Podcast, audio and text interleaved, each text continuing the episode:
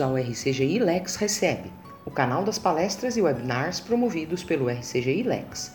Somos uma equipe de pesquisadores liderada pelos professores Irdan Costa e Edmilson Moutinho dos Santos e ligada ao FAPESP Shell Research Center for Gas Innovation, o RCGI. Visite nosso site rcgilex.com.br.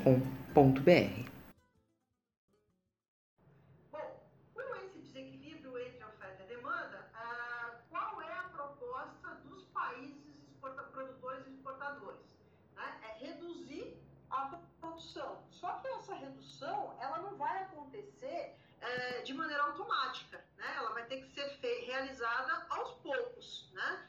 Ah, então, primeiro, o que, que nós tínhamos aí? Nós tínhamos um acordo que vinha desde 2016 entre os membros da OPEP e ah, ah, os seus aliados de redução da produção de petróleo.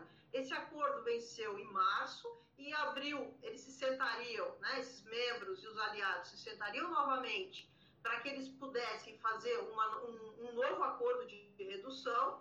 Uh, a, a, Arábia Saudita, já prevendo a quebra da demanda por conta do coronavírus, já havia né, um, um, acordo feito para diminuir um milhão e meio de barris de petróleo ao dia. Uh, a Arábia Saudita ela sugeriu um corte adicional de mais 1,7 milhões de barris.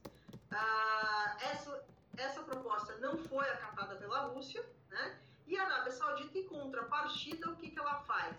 Ela, a, ela retalia a Rússia reduzindo os preços é, do barril e aumentando a oferta. Né? Então, a, surge uma guerra de preços aí entre né, um aumento da produção e uma guerra de preços que derruba o preço do petróleo por conta aí dessas características, seja do lado da demanda, seja do lado da oferta. Que, que, acabou acontecendo? Em, ab em, abril, no final de abril, no, lá para meados de abril, uh, esses países eles fecharam um acordo de redução da produção, né, em torno de 10 uh, ah, milhões de barris até de 1 de maio até junho, né? depois mais um corte de 8 é, milhões de barris, depois mais um corte de 6 milhões até 2022. Então, essa é uma tentativa de reduzir a oferta, né, para gerar uma estabilidade maior dos preços. Uh, então, o acordo foi feito, né, uh, e há essa redução. Essa redução não se opera no curto prazo. Ah, os Estados Unidos também, né, ele tem um, a, a, produção do shale gas, ele é uma produção de, de é, ela tem um curto período de produção, então ela pode, né, reduzir a sua produção.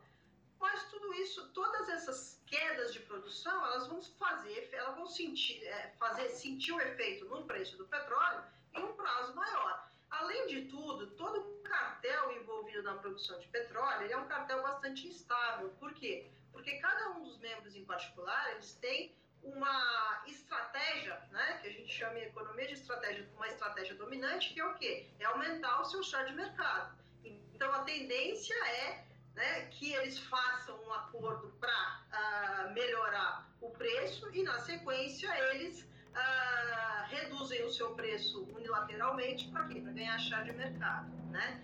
Então, a ideia, em princípio, então, é, esse, esse cartel ele é bastante instável. Os Estados Unidos eles, ele tem um problema que, por conta da lei Sherman, eles não podem desenvolver um cartel. Né? Então, eles, uh, eles precisam que os países da OPEP e os aliados uh, realizem esses acordos de redução da produção, porque eles não podem fazer isso, eles não podem uh, combinar internamente. Né? Essa combinação interna não existe. Bom, o que isso tudo gerou? Ele gerou uma super oferta de petróleo, né? com aquela quebra da demanda, e além disso, é, isso gerou uma é, saturação da capacidade dos reservatórios né, uh, de estocagem. Então, onde, onde se estoca o petróleo? Oleoduto, né, uh, cavernas, os Estados Unidos, as suas reservas estratégicas, elas ficam né, prioritariamente em cavernas, a China também, a Índia. Uh, você tem os, uh, os oleodutos, como é o caso acima da, da Terra, como é o caso do Japão, né? Você tem os vagões tanque e uh, o que está acontecendo hoje? é, o valor do frete do petróleo, tá, é, é, que é transportado pela via marítima por petroleiros, ele aumentou, ele aumentou de valor por quê? Porque aquela, aquela modal ela tá, está sendo usada para quê? Para fazer armazenagem e não transporte. Né? Então, esse valor do frete provavelmente vai se manter alto aí por um período de tempo razoável. Além disso, nos Estados Unidos, né, por conta da redução de preço da Arábia Saudita, uh, os Estados Unidos ele tem um problema muito mais sério do que uh, os outros países. O seu, o sua referência de preço, né, que o WTA, que é, é negociado nos Estados Unidos, né, como as suas reservas elas estão é, praticamente saturadas. Então, houve em 20 de abril uma queda né, nos preços do petróleo que levou a valores negativos. Né? Uh, levou o petróleo a valores negativos, depois ele vem subindo. Se vocês quiserem aqui, olha, a gente tem né, no oil price, hoje a gente tem o valor do Brent, agora está em 36,10 dólares e o WTA está em 33,96. Né? Então ele voltou a subir. Uh, mas a gente tem uma, uma, armada de cerca de 50 navios né, uh, com petróleo vindos da Arábia Saudita e que vão descarregar no Golfo uh, do México, né, estão para descarregar no Golfo do México. A gente tem vários petroleiros também no canal de Singapura, no Estreito de Singapura. Então, o petróleo está sendo armazenado por conta da saturação das é, reservas de armazenamento, ele está sendo ah, armazenado nesses superpetroleiros que deveriam fazer apenas o transporte. Né?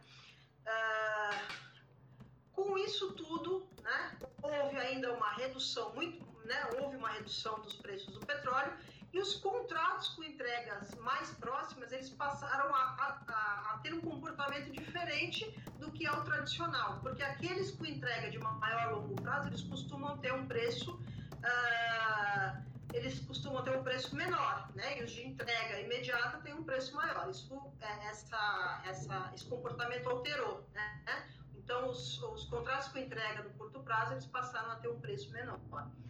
Uh, tudo isso levou, tudo isso, existe uma tendência de que tudo isso vai gerar uma possível quebra de parte das empresas né, de shale gas nos Estados Unidos. Alguns analistas eles supõem que não haverá uma quebra, o que haverá é uma reestruturação de mercado, ou seja, as pequenas empresas elas deverão abrir falência e as empresas grandes elas vão aumentar o seu portfólio de shale gas. Uh, então é mais ou menos isso que está acontecendo aí em termos de, do panorama né, do mercado de petróleo. No Brasil, no Brasil a Petrobras ela tem, né, no, no, principalmente no âmbito do pré-sal, ela tem um, um, investimento inicial muito alto no pré-sal, mas um custo variável bem baixo né, na produção de petróleo que garante que o seu, uh, que o seu petróleo seja competitivo. Né? Além disso, seu, a sua referência é de preço é o Brent, não é propriamente o WTA, que teve essa queda aí para valores negativos. Uh, de qualquer forma, a Petrobras ela tem, ela anunciou né, uma redução dos pre, do, do, desculpa, da produção uh, de petróleo em torno de 200 mil barris por dia e uh, provavelmente ela vai ter aí alguns problemas de caixa e vai cortar custos, principalmente, né? Vai rever os seus investimentos. Provavelmente. Então, mas de qualquer forma, a Petrobras ela está bem ah, posicionada, né? Para atuar nesse ambiente de crise. Bom, tudo isso para dizer o seguinte: olha, o petróleo ele o petróleo, ele parece, ora, se comportar como recurso estratégico, ora como simples commodity, né? Uh, ele manteve, depois da, da, crise do petróleo na década de 70, ele, os preços eles acabaram se acomodando ali na década de 90, né? Uh, a OPEP, ela atua, na verdade, como um fator de estabilização né, da produção e do preço, e entre os anos 2000 e 2010 houve um aumento da demanda, principalmente por conta de novos importadores, a China e a Índia. Né? Uh, esse preço elevado no petróleo, ele mostra que o petróleo adquire um caráter mais estratégico, né? Uh, quando o preço aumenta, novos ingressantes entram nesse mercado. Partir de 2014 e até atualmente, né, essa oferta foi aumentando gradativamente, a oferta de petróleo, o que levou uh, a uma queda de preço. Né?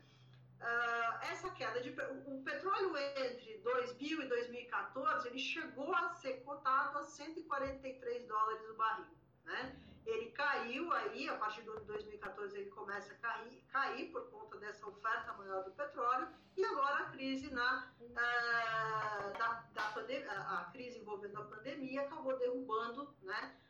O petróleo que retorna ao seu status de commodity. A questão é saber o petróleo ele é recurso estratégico, ele é commodity. Aqui eu estou trabalhando como se o preço pudesse determinar essa sua característica. Mas rigorosamente falando, o petróleo é a principal commodity, né, a principal matéria-prima mundial e o, o, principal recurso energético do mundo, né, adotado no mundo. Além disso, ele é insumo para toda a cadeia produtiva, né, e, o, e ele forma índices para índices de, de carteira, né? Ele, na verdade, os seus preços ele, eles impactam na inflação, então ele gera efeitos tanto na economia real quanto na uh, economia financeira. Né? Esse colapso atual do preço do petróleo, em razão né, da pandemia, ele tem um, ele carrega um elemento, um efeito muito mais especulativo do que propriamente real. Né? O preço do petróleo, então, ele é altamente volátil? Ele é volátil no curto prazo, né? Ele pode se submeter a, a, a, choques, mas esses choques eles vão se dissipar no curto prazo. Né? Esses choques eles não se prolongam ao longo do tempo. Então, no início de janeiro, o petróleo estava sendo cotado barril a 70 dólares. Né? Ele vem caindo, falei para vocês mais ou menos, né? chegou a cair a níveis negativos do WTA, Uh, e agora ele volta a subir. Né? Claro que a gente ainda está no meio da pandemia aqui, aqui né? outros países já estão aí é, é, em uma situação um pouquinho menor, melhor, né? a China principalmente, mas né, os preços têm começado a se recuperar.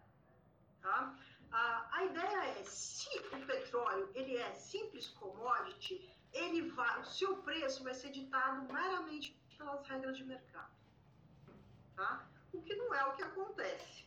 Né? Eu, falei, eu, eu falei, por exemplo, a, a, gente tem a intervenção estatal no Brasil, né? os preços do petróleo, da gasolina, do diesel no, no, do, no, Brasil, eles sempre foram objeto de intervenção estatal. Né? A OPEP sempre atuou, sempre atuou como um cartel, seja né, é, por conta dos choques, seja depois na estabilização dos preços. Então, bem da verdade, sim, ele funciona às vezes né, que se comporta como commodity, e na maior parte do tempo ele é recurso estratégico. Uh, por que, que eu estou caracterizando as coisas dessa forma? Porque o objetivo do trabalho ele é defender a concomitância de dois marcos jurídicos regulatórios que o Brasil criou né, a partir de 95 uh, e que são válidos simultaneamente no nosso ordenamento jurídico.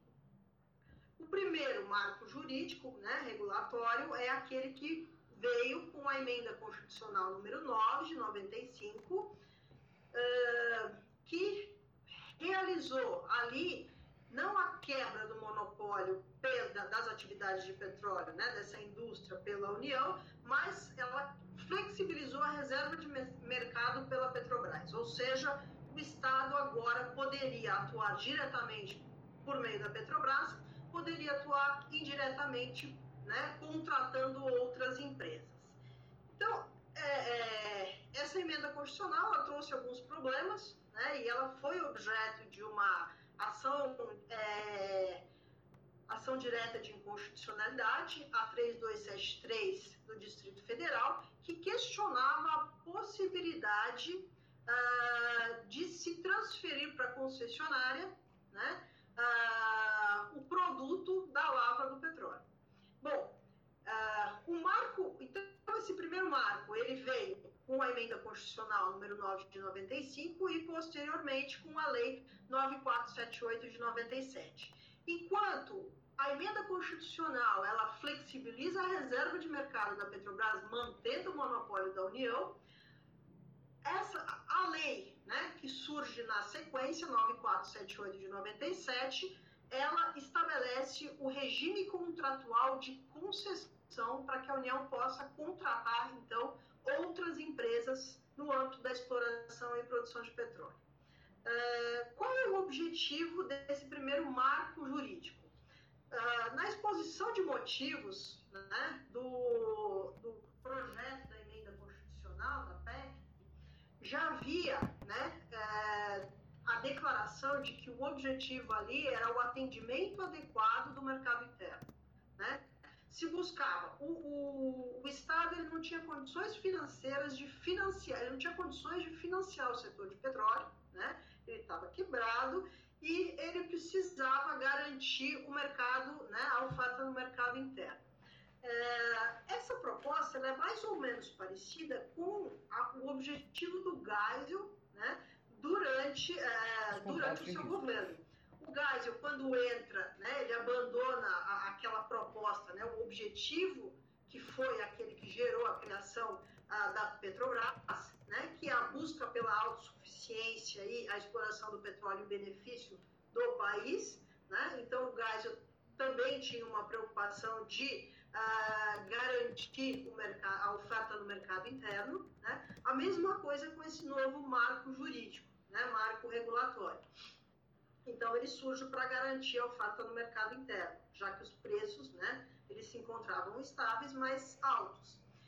Bom, essa, o Brasil não tinha nenhuma uh, ideia né, de ter grandes reservas no país. Então, o objetivo desse marco jurídico era meramente atrair o setor privado para que ele pudesse explorar em regime de concorrência de mercado, né, ah, junto com a Petrobras, essa, esse segmento da, da atividade de petróleo.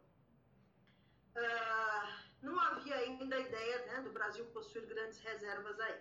Bom, com relação a esse primeiro marco jurídico, houve uma discussão, que foi a que eu comentei, na ação é, direta de constitucionalidade, acerca da, do dispositivo 26 da Lei 9478. Né? Ah, essa lei que estabelece o contrato de concessão para exploração e produção de petróleo, ela confere a propriedade desses bens, né, do, petróleo e gás extraídos, ao, à concessionária, né, seja a empresa, seja ao consórcio, seja o consórcio. Uh, esse dispositivo, então, foi objeto dessa DI, Uh, por sorteio, o relator foi o ministro Carlos Aires Britos, né, que abriu o seu voto uh, e estabeleceu o seguinte né, no, no, seu voto. Ele disse, olha, o monopólio da União ele não foi quebrado, monopólio implica em propriedade, né? Então, esta como a propriedade não poderá ser concedida à iniciativa privada, portanto, ele era favorável à declaração de inconstitucionalidade desse artigo 26, né? Uh, não pode ser transferida. O único contrato cabível uh, que a União poderia firmar com outras empresas que não a Petrobras seria o contrato de prestação de serviço. Né? Então, esse foi o voto do relator. O ministro uh, Marco Aurélio Mello, ele segue na mesma linha, com o mesmo posicionamento, né? Uh, contrário à, à, constitucionalidade desse dispositivo, mas ele faz uma distinção, ele, ele faz um voto que é um pouquinho mais é, é, sutil, mais é, refinado. É, o que, que, ele coloca? Ele diz: olha, a característica do monopólio é ser ele de natureza uh, econômica. A propriedade ela tem natureza jurídica, então são duas coisas que não se conversam. Né? Só que ele diz o seguinte: ele diz o petróleo ele é classificado juridicamente como um bem público de uso especial. O que é um bem público de uso especial? É aquele que pertence ao patrimônio público e que se destina à execução de serviços administrativos, serviços públicos, né? Uh, o regime desses bens públicos uh, de uso especial, ele é muito peculiar. Por quê? Para abrir mão desse patrimônio, ele primeiro precisa desafetá-lo, ou seja, né, tirar a sua destinação para prestação de um determinado serviço, para que depois ele possa vender. Né? Então, ele separa, ele diz, olha, o monopólio não necessariamente caracteriza a propriedade pertencente ao Estado, que não poderia ser concedida a, a concessionária. Isso não tem nada a ver, o monopólio tem natureza econômica, a gente está falando aqui de... Uh, nós estamos no mundo jurídico, né? É, mas ele caracteriza o petróleo como bem público de uso especial. Então, nesse sentido, ele não poderia ser concedido, e ele, aí ele diz né, a conclusão dele é muito semelhante ao, ao ministro Carlos Aires, que ah, nada que a propriedade não poderia ser concedida a não ser, a não ser que desafetada, né, ah, para um uso ah, do Estado, que na verdade é garantia a autossuficiência, ele faz, ele usa toda uma técnica interpretativa histórica, vai lá atrás buscar qual é o objetivo de criação da Petrobras e tudo, né, para caracterizar esse bem como um bem público de uso especial. Uh, então ele diz, olha, em razão dessa característica, o único contrato admitido né, é o contrato de prestação de serviços. Uh, essa é, esse é o posicionamento do Marco Aurélio. Bom, na sequência, o ministro Eros Grau ele pede vista desse, desse processo e, no, e quando ele vai apresentar o seu voto, ele apresenta um voto uh, dissidente, né? ele apresenta a sua divergência, que é, na verdade, e, e, que, na verdade, levou a maioria dos ministros a adotarem a mesma posição que ele, tanto que ele acabou sendo o relator né, dessa AD. Ele diz o seguinte, olha, ao, re, ao relativizar, o monopólio, ele, se, ele diz respeito à atividade, não à propriedade. Então, ele faz essa distinção como havia feito o, o ministro Marco Aurélio. Mas ele diz, olha, ele nada diz respeito sobre a propriedade. Uh, se houve a relativização do monopólio, do, na verdade, a flexibilização da reserva de mercado da Petrobras, então quem deve definir o contrato, se abre a possibilidade de múltiplos contratos poderem ser uh, adotados pela administração pública né, para contratar o particular concessão, prestação de serviço, partilha de produção. Então, abre-se a possibilidade de múltiplos contratos. E o legislador e não o judiciário é que deve definir qual é a modalidade contratual adotada. Né? Lembrando, a administração pública, uh, ela só pode, ela, ela, na sua atividade, ela só pode adotar a legalidade positiva, ou seja, ela só está autorizada a fazer aquilo que a lei permite, aquilo que a lei autoriza, diferente do particular, né? Para quem a, a, legalidade é negativa, ou seja, tudo que a lei não proíbe ou não obriga, ele está né, livre para empreender, para realizar. Bom, uh, é, é, por isso, aliás, que existem os tais contratos atípicos, aqueles que não são regulados por lei no âmbito privado. Né? Os particulares, desde que não seja proibido por lei, tudo aqui, eles podem criar novos contratos né, entre as partes. A administração pública não, ela precisa ter o contrato uh, é, definido pela legislação. Então, o, o ministro Eros Grau ele define, olha, é o legislador que vai definir qual é a modalidade contratual e aqui ele definiu no dispositivo 26 né, da Lei 9478 que o contrato seria o contrato de concessão. Uh, me parece que o posicionamento dele é adequado. O posicionamento do Marco Aurélio também é o posicionamento do professor uh, Gilberto Bercovitch, né, de que o, o, o, petróleo é um bem público de uso especial. Eu acho que esse é um posicionamento bastante diferente do que a gente está acostumado a ver, porque para todos a propriedade né, do petróleo ela poderia ser concedida, vendida, transferida né, uh, ah, para um particular. Então, resultado é que o artigo 26 ele foi declarado né, ah, constitucional, ele não era contrário à Constituição. Com relação ao regime de concessão, ou seja, esse contrato de concessão, a primeira coisa, esse contrato ele é um contrato de cessão de direitos. Né?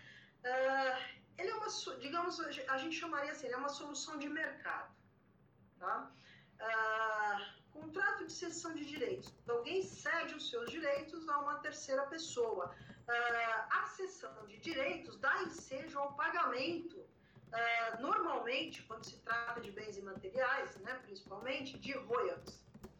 Uh, a regra de remuneração do regime de concessão é, ela é feita em pecúnia, ou seja, em, em valor monetário, né?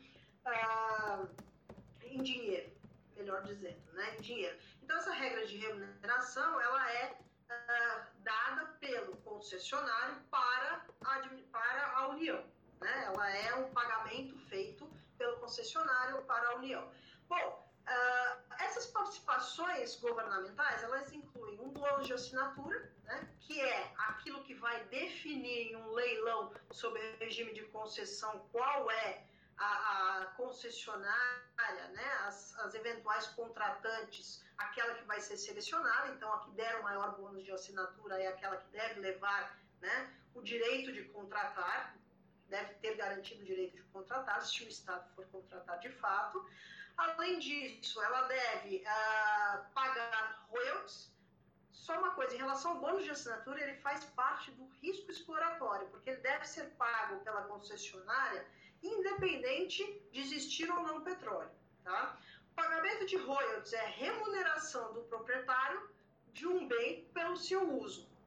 A participação especial ela é uma compensação paga né, uh, para campos que adquiriram uma, um grande volume de rentabilidade. Depois a gente tem o pagamento por retenção diária, normalmente um aluguel né, pela área então que está sendo utilizada para se explorar o petróleo, isso em, em áreas onshore, e toda a tributação incidente sobre a atividade, né? imposto de renda sobre pessoa jurídica, contribuição social sobre lucro líquido, uh, ICMS, ISS, imposto de importação, IPI, CID, exceto o imposto de exportação, que, uma vez que a exportação de petróleo ela é isenta. Uh, então, são todos esses, as, essas são, esses são os, uh, os elementos aí com os quais a concessionária ela remunera a União para garantir esse direito de cessão. Ah, o que, que o que, que, é feito com esses, é, com esses recursos? Normalmente, a sua destinação, é, principalmente do, do, pagamento de royalties e, participação especia, e participações especiais, né, é, que é uma, uma boa, a maior parte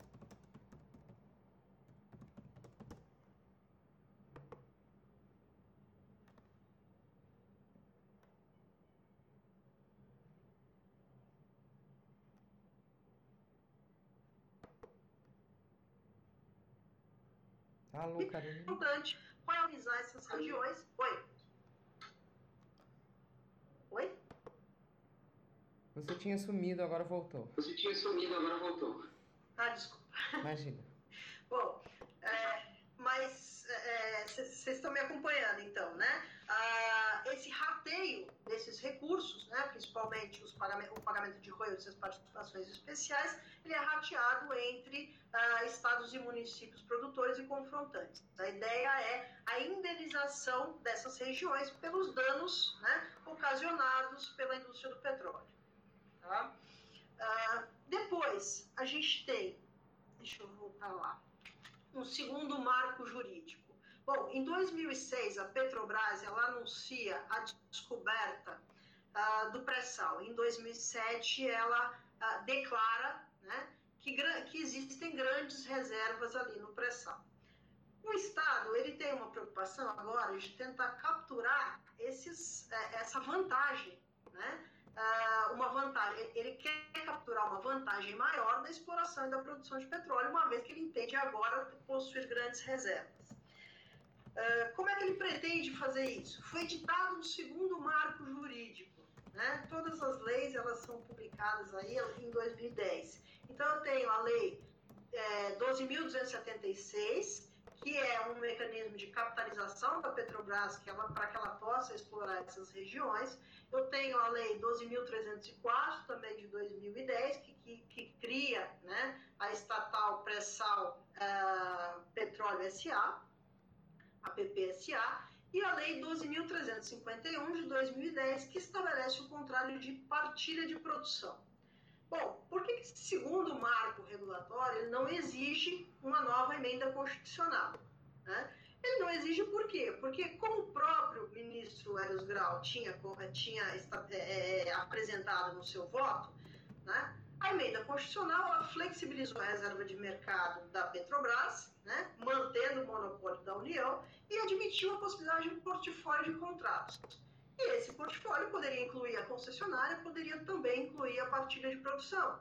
Né? Então, eu poderia criar um portfólio de contratos para realizar a, a, as atividades do segmento de, exporta, de, de é, exploração e produção de petróleo. Bom, uh, esse, nesse marco, nesse regime de partilha, o que, que eu vou ter?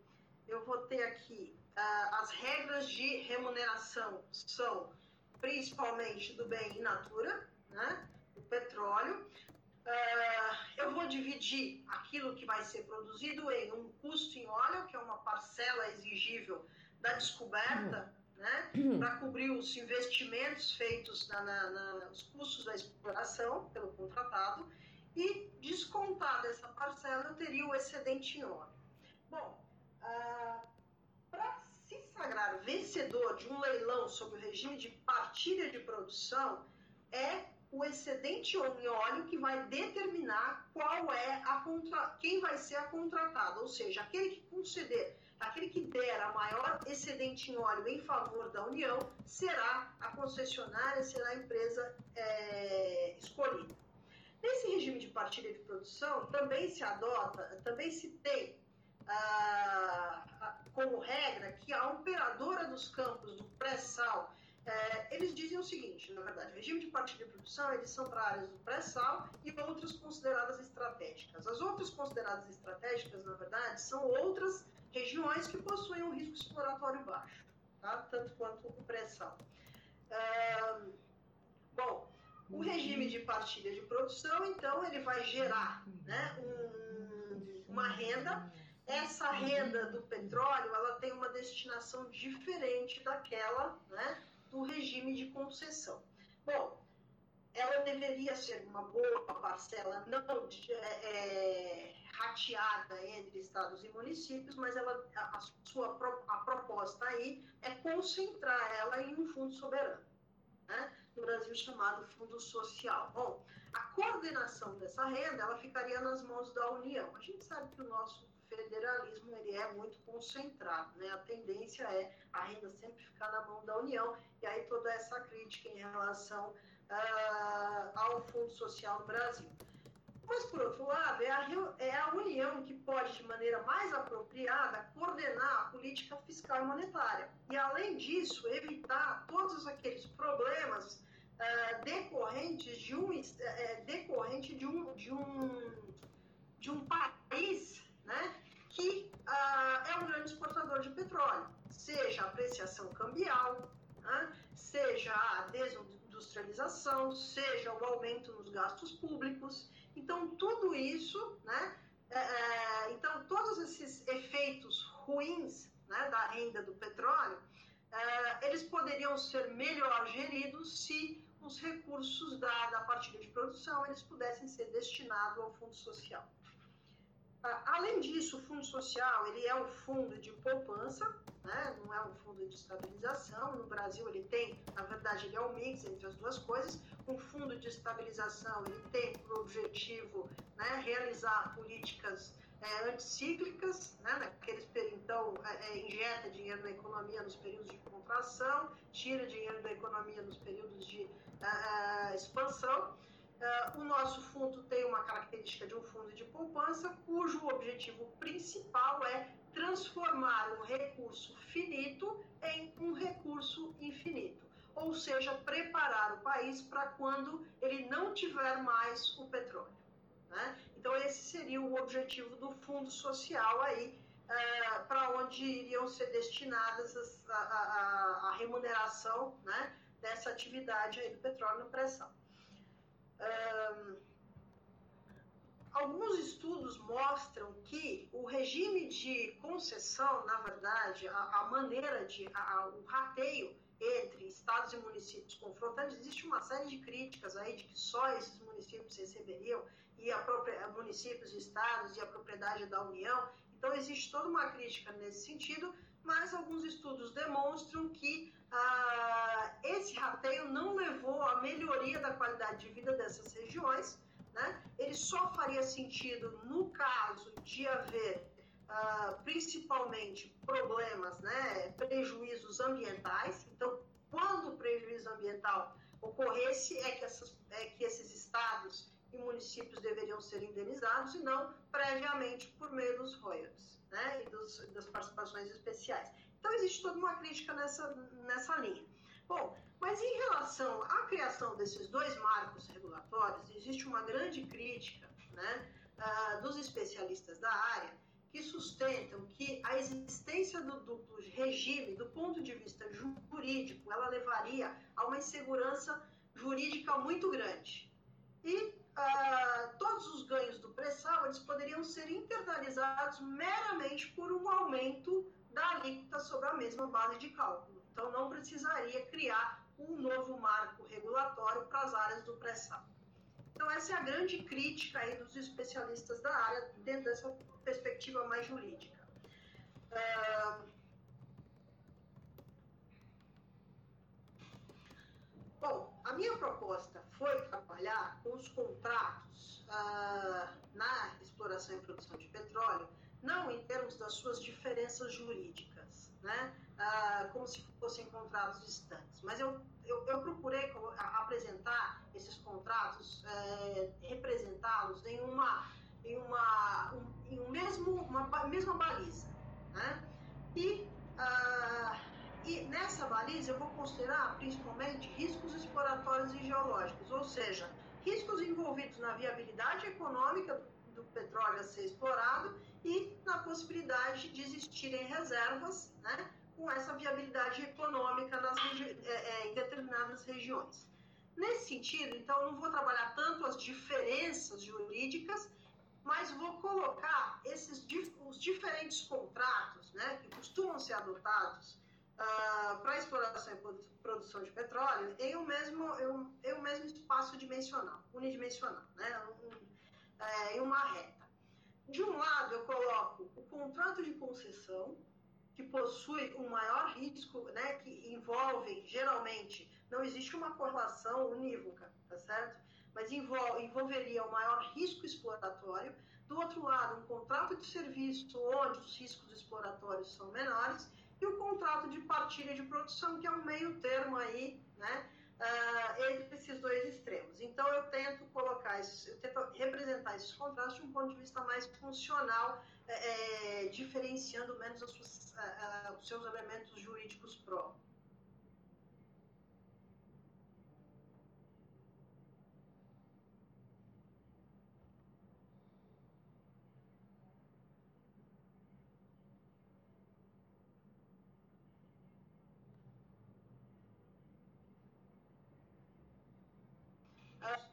Característica da concessão é sempre imputar uh, uma, maior, uh, uma maior responsabilidade do risco à concessionária. Né? Então, essa é a característica do contrato de concessão. Então, eu transfiro o risco, e a gente está falando em risco principalmente exploratório geológico, para iniciativa privada. Uh, essa é a característica do contrato de concessão. Uh, o problema é que todo risco ele vai ser precificado de alguma forma. Né? A iniciativa privada ela é avessa ao risco. Quanto maior o risco exploratório, ou seja, quanto menor a possibilidade de existir petróleo e, e, e a sua produção ser é, viável de maneira econômica, né? Uh, viável economicamente, menor o interesse do setor privado e maior o poder de barganha do setor privado. Né? Ele vai ter menos interesse em contratar, porque o risco que ele vai é, assumir é muito maior. Por outro lado, quando o risco exploratório ele for menor, o interesse do setor privado é maior, ele, o risco para ele se, praticamente se, se dissipa. Né? Portanto, o Estado ele tem um poder de barganha maior. Então, essa aí é a, a, característica desse esquema, né? desses esquemas de incentivos que são os contratos. Ah, cada contrato, por outro lado, define um determinado regime de propriedade. Né? O contrato de concessão, a propriedade dos hidrocarbonetos, ela é transferida para a concessionária que explora. No contrato de partilha, a propriedade ela é compartilhada entre né, a União e a contratada. E no contrato de serviços, a propriedade dos hidrocarbonetos é da contratante, normalmente do Estado hospedeiro. A ideia aqui, então, é estabelecer um trade-off entre risco de um lado e propriedade do outro para definir qual é o melhor contrato a ser utilizado. Um, aí eu faço uso de uma abordagem que é da análise econômica do direito, da economia dos contratos, que tem uma tese, um pressuposto que diz o seguinte: contratos mais eficientes são aqueles mais complexos e adaptados à consecução do seu objetivo. Bom, uh, o, que, que, vai, o, o que, que, a gente tinha ali? A gente tinha, de um lado, riscos, né? se vocês uh, se lembrarem aqui, uh, eu associei o contrato de concessão a um risco exploratório maior, o contrato de serviços a um menor risco exploratório e partilha aí no meio termo. Bom, para compensar, como a iniciativa privada é avessa a risco, para você criar um esquema de incentivo apropriado de modo a atrair a iniciativa privada, né, é, para que ela participe desses leilões e venha realizar o contrato, você vai ter que uh, contrapor o risco à propriedade. Então, se eu tenho um maior risco exploratório, eu preciso conceder a propriedade uh, da lavra, né, daquela produção, uh, à iniciativa privada. Se o risco exploratório for menor, eu não preciso conceder né, uh, essa propriedade. E se o risco exploratório tiver aí, né, é, for baixo, mas também, é, é, mas não ser absolutamente é, impossível, é, é, desculpa, for baixo, mas uh, existirem, sei lá, outros riscos envolvidos, eu tenho um contrato de partilha, né? Uh, num contrato de partilha, então, eu tenho uma, eu tenho um risco exploratório menor, então eu tenho uma atratividade maior para a iniciativa privada, mas, por outro lado, a propriedade dos hidrocarbonetos explorados, eles não vão ser exclusivos da contratada, eles vão ser compartilhados com a União. Então, essa foi a proposta que eu trabalhei. Uh, então, nesse caso aqui, cada um dos contratos ele vai definir um regime de propriedade para se contrapor aos, aos riscos. Né? Se a concessão, se eu tenho uma região de maior risco exploratório, o contrato seria adotado, o melhor contrato a ser adotado seria o contrato de concessão. Concede toda a propriedade do hidrocarboneto, então atrai a iniciativa privada, mas em contrapartida ela assume um risco maior. Essa é a característica do contrato de concessão, é imputar maiores riscos à contratada. Ah, depois, se eu tenho né, ah, riscos exploratórios baixos, muito baixos, eu posso adotar um contrato de serviço, a União, o Estado hospedeiro, ele fica com toda a propriedade do petróleo, mas em, em contrapartida ele paga né, a, a contratada para realizar um serviço. E o contrato de partilha aí no meio tempo. Bom, mostrei então que existe aí um trade-off aqui entre nesses, né, os três contratos entre risco e propriedade, né, para definir o contrato que deverá ser realizado.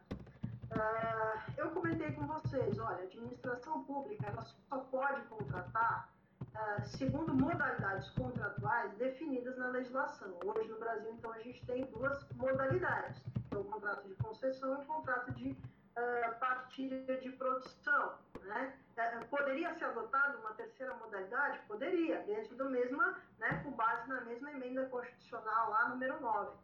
Uh, o contrato de serviços também poderia ser adotado. Bom, Aí, usando, essa, usando a análise econômica do direito e a economia dos contratos, eles possuem uma tese que os contratos mais eficientes são aqueles mais complexos, né? E mais adaptados, mais adequados à realização do seu objeto.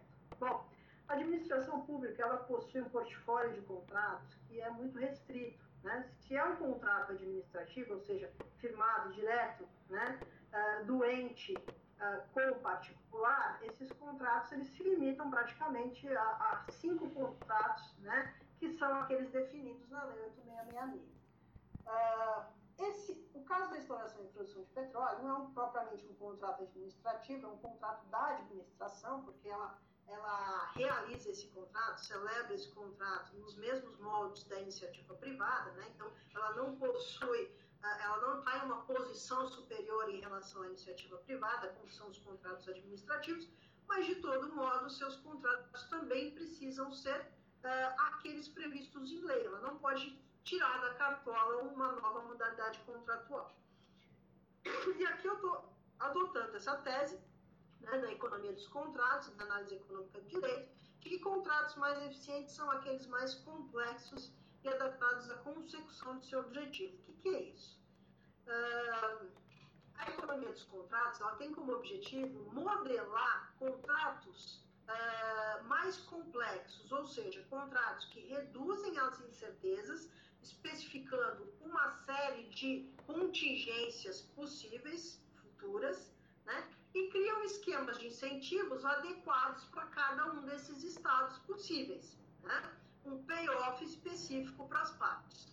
Uh, então, esse é o objetivo da economia dos contratos, que contém um contrato complexo. Ele possui três dimensões: o número de contingência, estados do mundo, eventos futuros, maior do que contratos mais simples.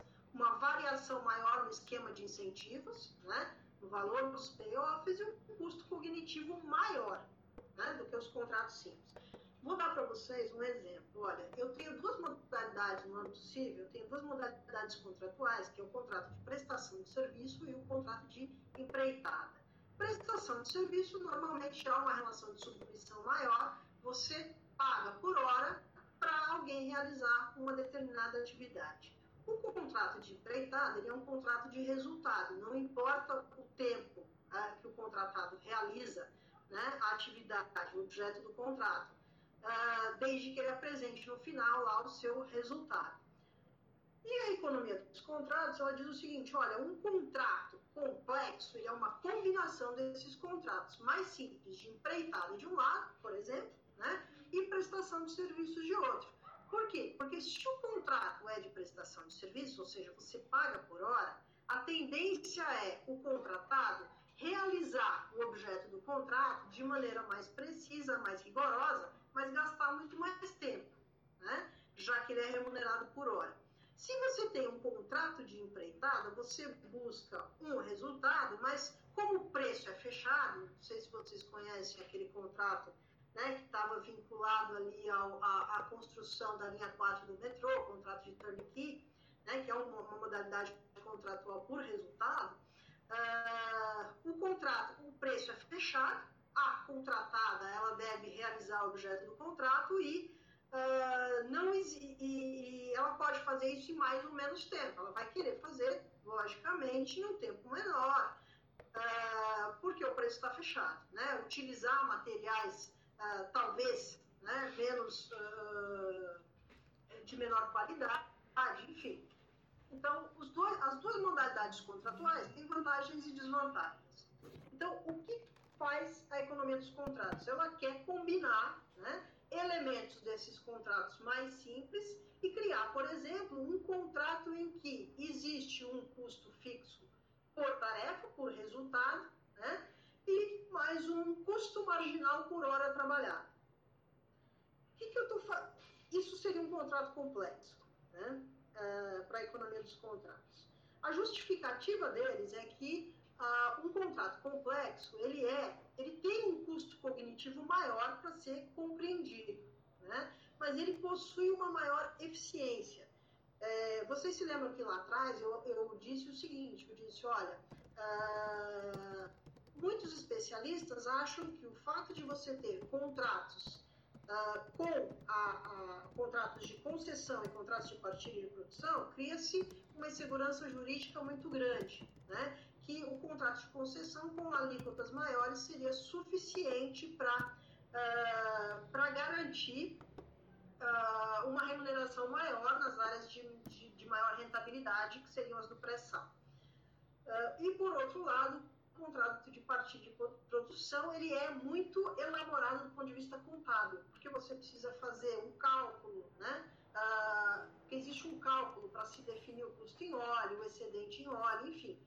Uh, então, esse contrato seria muito mais complexo, muito mais difícil né, uh, de ser uh, gerido. Bom, a ideia aqui é que a maior dificuldade, embora ela gere um custo cognitivo maior, ela também gera uma eficiência muito maior. Né? e além de tudo, ele garante uma segurança energética que é muito maior. Essa segurança energética ela diz respeito à necessidade de controlar estoques. Bom, uh, eu comentei no início da apresentação o seguinte: olha, petróleo é commodity ou é recurso estratégico? Uh, se ele é commodity, ele, seu preço é determinado pelas regras de mercado. Se ele é recurso estratégico, então existem outros condicionantes a gente viu que no curto prazo, né, o preço do petróleo tem uma volatilidade bastante alta, né, mas que esses choques, né, os choques uh, uh, sobre o preço do petróleo, eles se dissipam, no, tendem a se dissipar no curto prazo. Então, o que, que vai acontecer aqui? Ele tem, ele tem uma característica de recurso estratégico importante. Né? Uh, então, existem duas possibilidades para garantir a segurança energética. Uma é a militar, que o Brasil não possui, né, um, um exército para garantir o controle desse recurso, uh, inclusive em outros países, e o outro é a necessidade de controle de estoques. Então, o Brasil teria né, uma destinação maior, aí teria uma tendência maior, né, já que possui grandes reservas, a controlar estoques quais seriam os maiores, as, as, maiores vantagens de se controlar o estoque por meio, por exemplo, de um contrato de partilha onde o Estado compartilha né, uh, do, do, recurso em natura com a iniciativa privada, com a contratada. Iniciativa privada, mas não necessariamente, tá? podem ser empresas públicas também de outros países. Bom, a primeira vantagem seria a deshomogeneização do bem petróleo.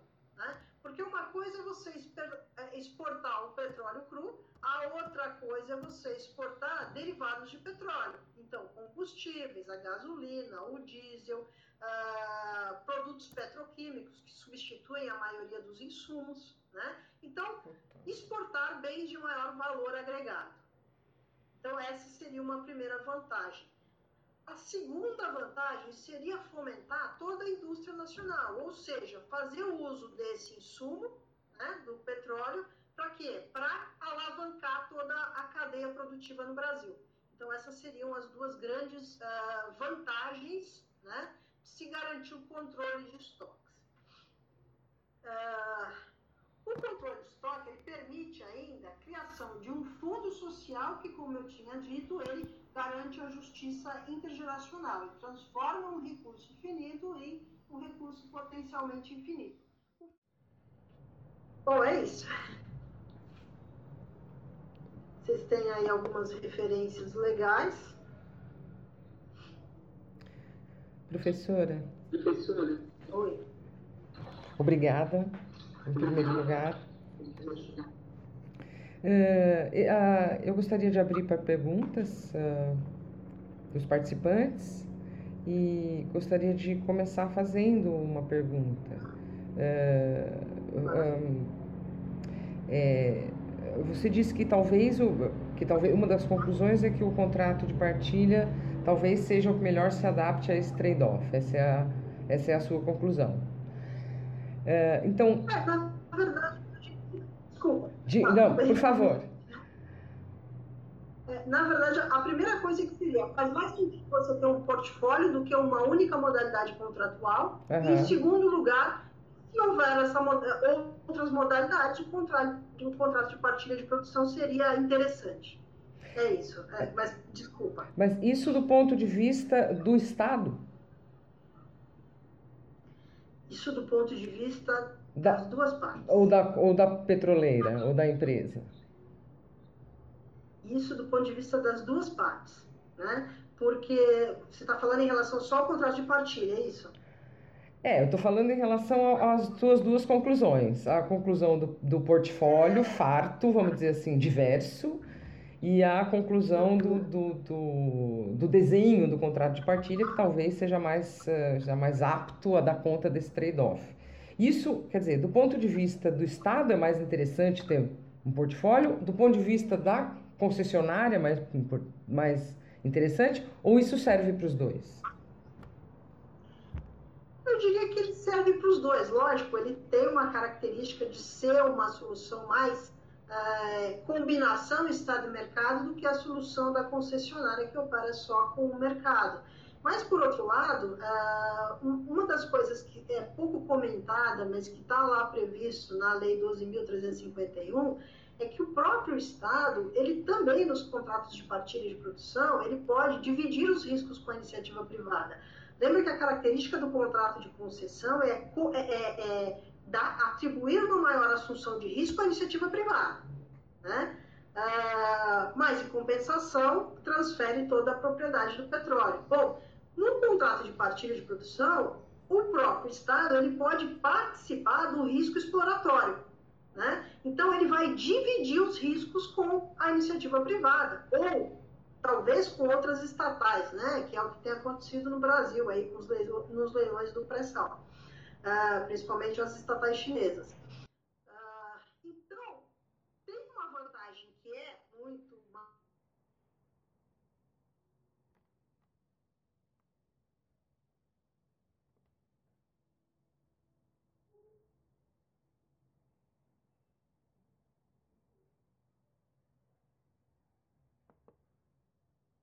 porque é o risco sozinho. Investimentos, construindo um fundo especial né, que vai ser destinado só para os investimentos na área de exploração e produção.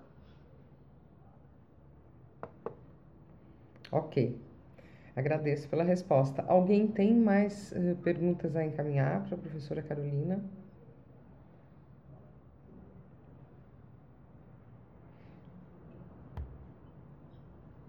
Então eu tenho outra.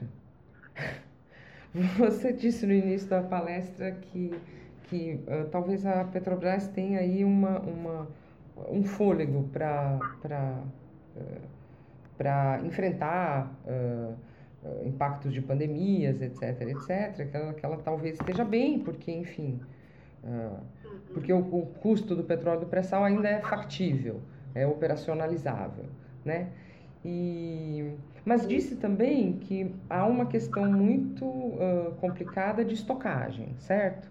No mundo por conta, uhum. enfim, uh, da falta de demanda e tal, é, ou da redução da demanda. É, o Brasil tem uma capacidade, uma capacidade muito baixa de tancagem e estocagem. O professor Arlota uhum. teve aqui e nos falou exatamente disso há umas duas, três palestras. Como é que você acha que isso afeta a capacidade da Petrobras de lidar com a crise? Bom, o, o, o petróleo no Brasil ele é, ele tem como é, referência de preço o Brent. Ah, o Brent ele tem o, o, WTA, na verdade, ele é uma medida, né, ele é uma referência de preço é, adotada nos Estados Unidos. O Brent ele tem uma capacidade de, de entregar sua carga que é mais flexível do que o WTA. Então, o Brasil, olha só, é, esses últimos dias, o presidente da Petrobras, uh, ele fez o seguinte comentário, olha, independente da, da quebra da demanda, o Brasil continua exportando bem o petróleo, né? Então, o Brasil, lógico, né, ele também está se preparando aí para essa quebra da demanda, mas ele está exportando petróleo. Né? Agora, é verdade, é, se o Brasil adotar, adota o contrário de partilha, ou seja, se ele tem ah, acesso, né, se ele tem reservas estratégicas, como, por exemplo, os Estados Unidos se preparou para isso, a China, a Índia, né, então ele realmente ele teria que se programar né, para aumentar essa sua capacidade de estocagem para fazer uso aí do, do, da parcela do excedente em óleo que ele faria jus, logicamente. Agradeço novamente, professora. É... Olha lá, tem uma pergunta aqui pelo chat. Espera lá. Matheus Rebelo Gomes Rodrigues. Boa noite. Você mencionou que bons contratos de concessão são os mais complexos, sempre tendo em vista a realidade do negócio. Nessa linha, você teria alguma sugestão para maior sucesso dos contratos de concessão para as áreas da oferta permanente? Obrigada. Na verdade, na verdade, o que eu estava, Matheus, o que eu estava dizendo é que o contrato mais complexo, a concessão e a prestação de serviço, são contratos mais simples. O contrato mais complexo é o contrato de partilha. É. Né? A definição do, do, esquema de incentivo é muito mais elaborada do que no contrato de concessão e no contrato de serviço. No contrato de concessão, a transferência do hidrocarboneto é, é, é, é total para a concessionária, né? na prestação de serviço, isso poderia ser pago até em petróleo, mas né, a característica mais marcante de um contrato de prestação de serviço é o pagamento em uh, pecúnia, né? e o petróleo ficaria para o Estado hospedeiro. Uh, o contrato de partilha de produção, não, ele é a modalidade de contrato mais complexa, né? dentro dessa abordagem da economia dos contratos tá certo? Então ele combina ele, ele fornece um trade-off que é mais adaptável, né, às circunstâncias, sejam circunstâncias de médio, né, sejam circunstâncias de curto prazo, tá? Então essa é a característica do contrato de partilha. Não sei se eu respondi a sua pergunta, se quiser reformular.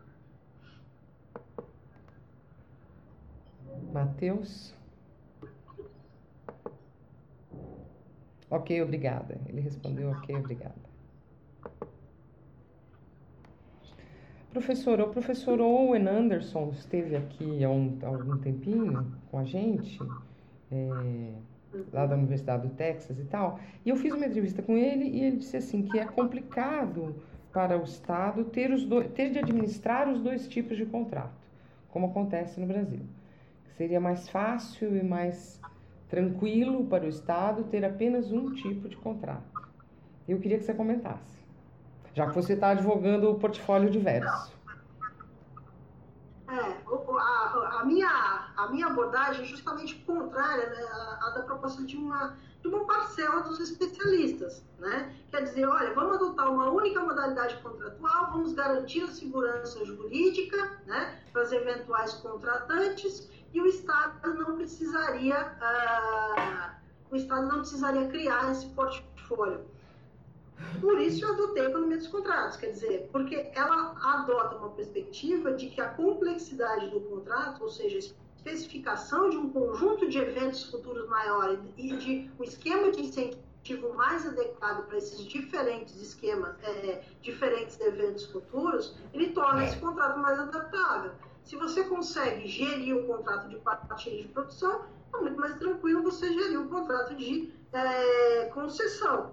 Né? Então, me parece, se você tem a partilha, a, a concessão é algo que você consegue, se você consegue o mais, você consegue o menos. Né? É, a não ser que ele estivesse advogando que só tem que ter um contrato e este único contrato seja o de concessão. Tem que ser o de concessão.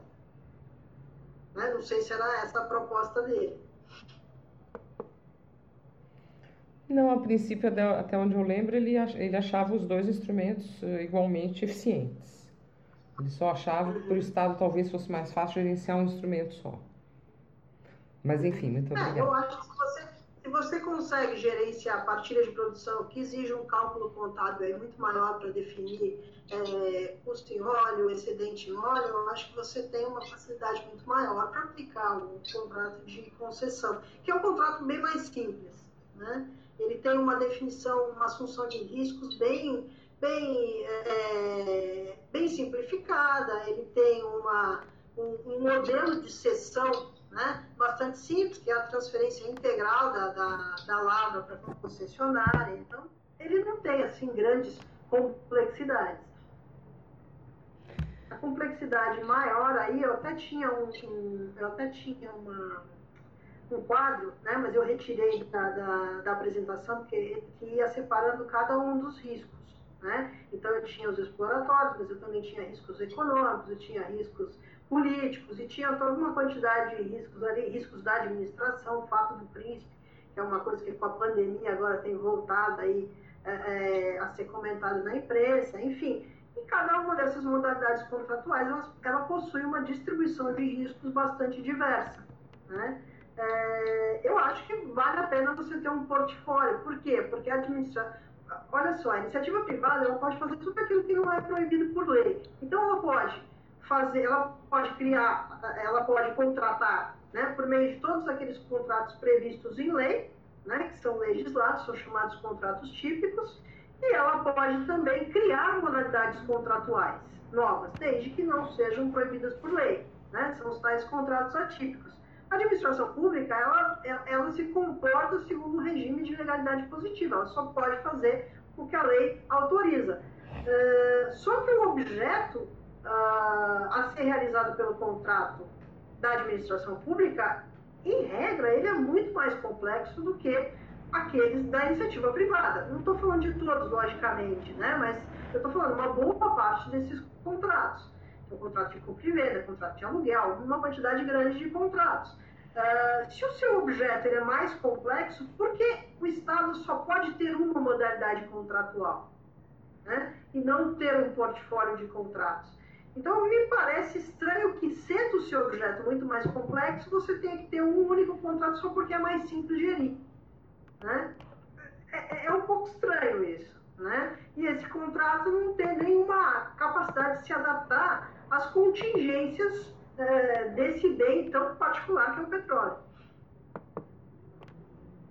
Perfeito, professora. Muito obrigada.